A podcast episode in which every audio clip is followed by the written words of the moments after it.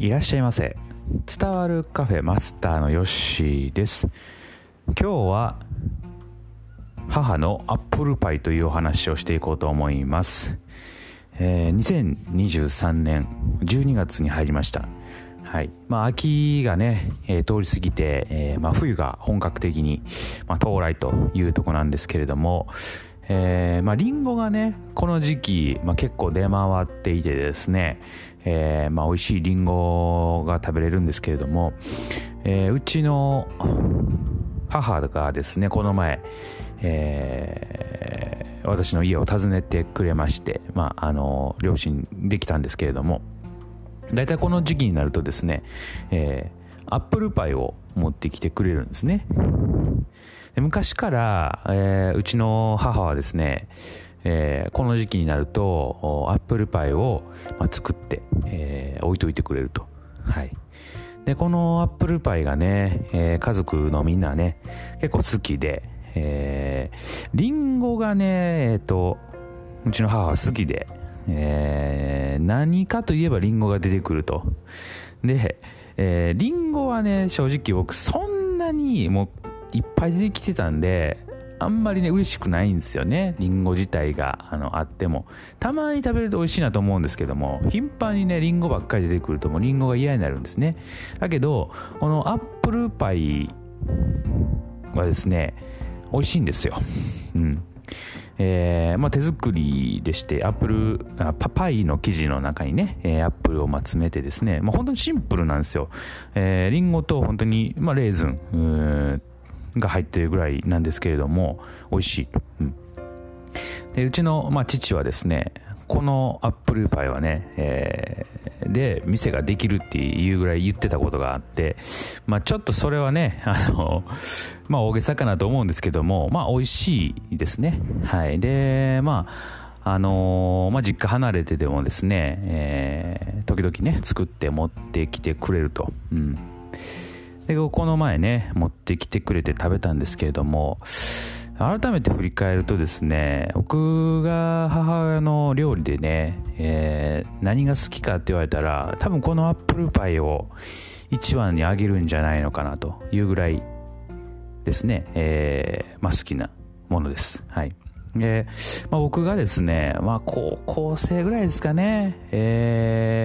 その当時も母親はアップルパイを作っていてですね、家族だいたい5人家族でアップルパイ1個とかね作るんですけども、1人ずつ食べていったら本当にもうちっちゃいんですよ自分が食べるのはね。で、食べ盛りの頃なんでね、僕は当時もう自分のアップルパイを作ってくれと。でそうしてるとですね、家族用に1個作ってくれて、僕用に1個ね同じ大きさのを作ってくれてと。でそれをね、ちょっとずつ毎日食べていくという感じですね。それぐらい思い出のあるアップルパイです。でこの前それをね持ってきてくれて、そういえばそんなことあったなと思いながら、振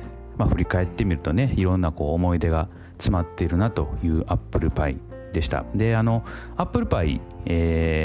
イなんでね、端っこと真ん中とではね、ちょっと違うというか、端っこは生地がねサイドが包まれてるんですけど、真ん中はね、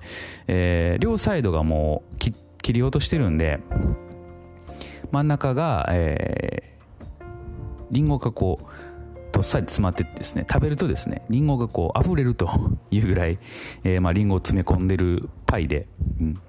で端っこは端っこでパイのね、そのサクサクっとした感触とか、パイはパイで美味しさがあるんで、どっちもね真ん中も美味しいし、端っこもパイの美味しさを感じられるというところで、手作りならではですよね。端っこ食べられたり真ん中食べられたりと言ったりする、手作りアップルパイ、をですね、昨日今日と、楽しませてもらいました。